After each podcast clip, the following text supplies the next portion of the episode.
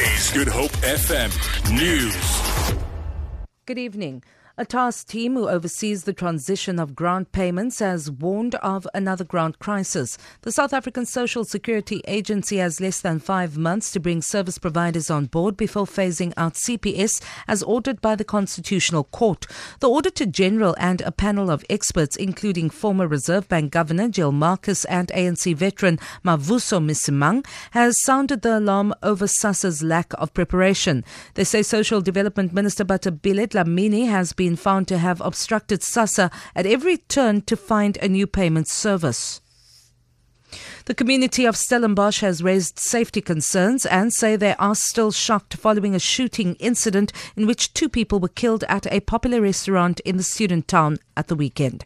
Unknown gunmen entered the establishment in the early hours of Saturday morning and started shooting, leaving two people dead and one seriously injured.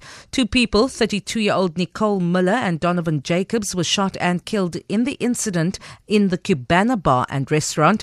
Residents say Stellenbosch is a small, quiet town and such incidents are not usually expected. Experience, I'm sure it wasn't something that anyone in Stellenbosch should experience. I'm just scared uh, about myself as well because we're not safe anymore. One of the people that got shot were a friend of myself. All of us as students go to on a regular basis, and for it to happen, it's really worrisome. Yeah, it's a hectic uh, event, eh? That does make you worry about your safety in Stellenbosch for sure.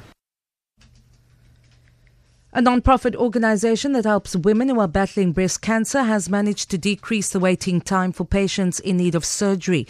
Project Flamingo is an initiative that's supporting breast cancer patients who are dependent on public health care who can wait up to 14 weeks for surgery. The founder of Project Flamingo, Dr. Lihana Ruit, says due to the work of the NPO, the waiting period for surgery for more than 400 patients has been reduced to about a month. October marks Breast Cancer Awareness Month. Dr. Ruit elaborates. In the public healthcare sector, because of severe resource constraints, our patients wait up to three months before they can get their cancer surgeries.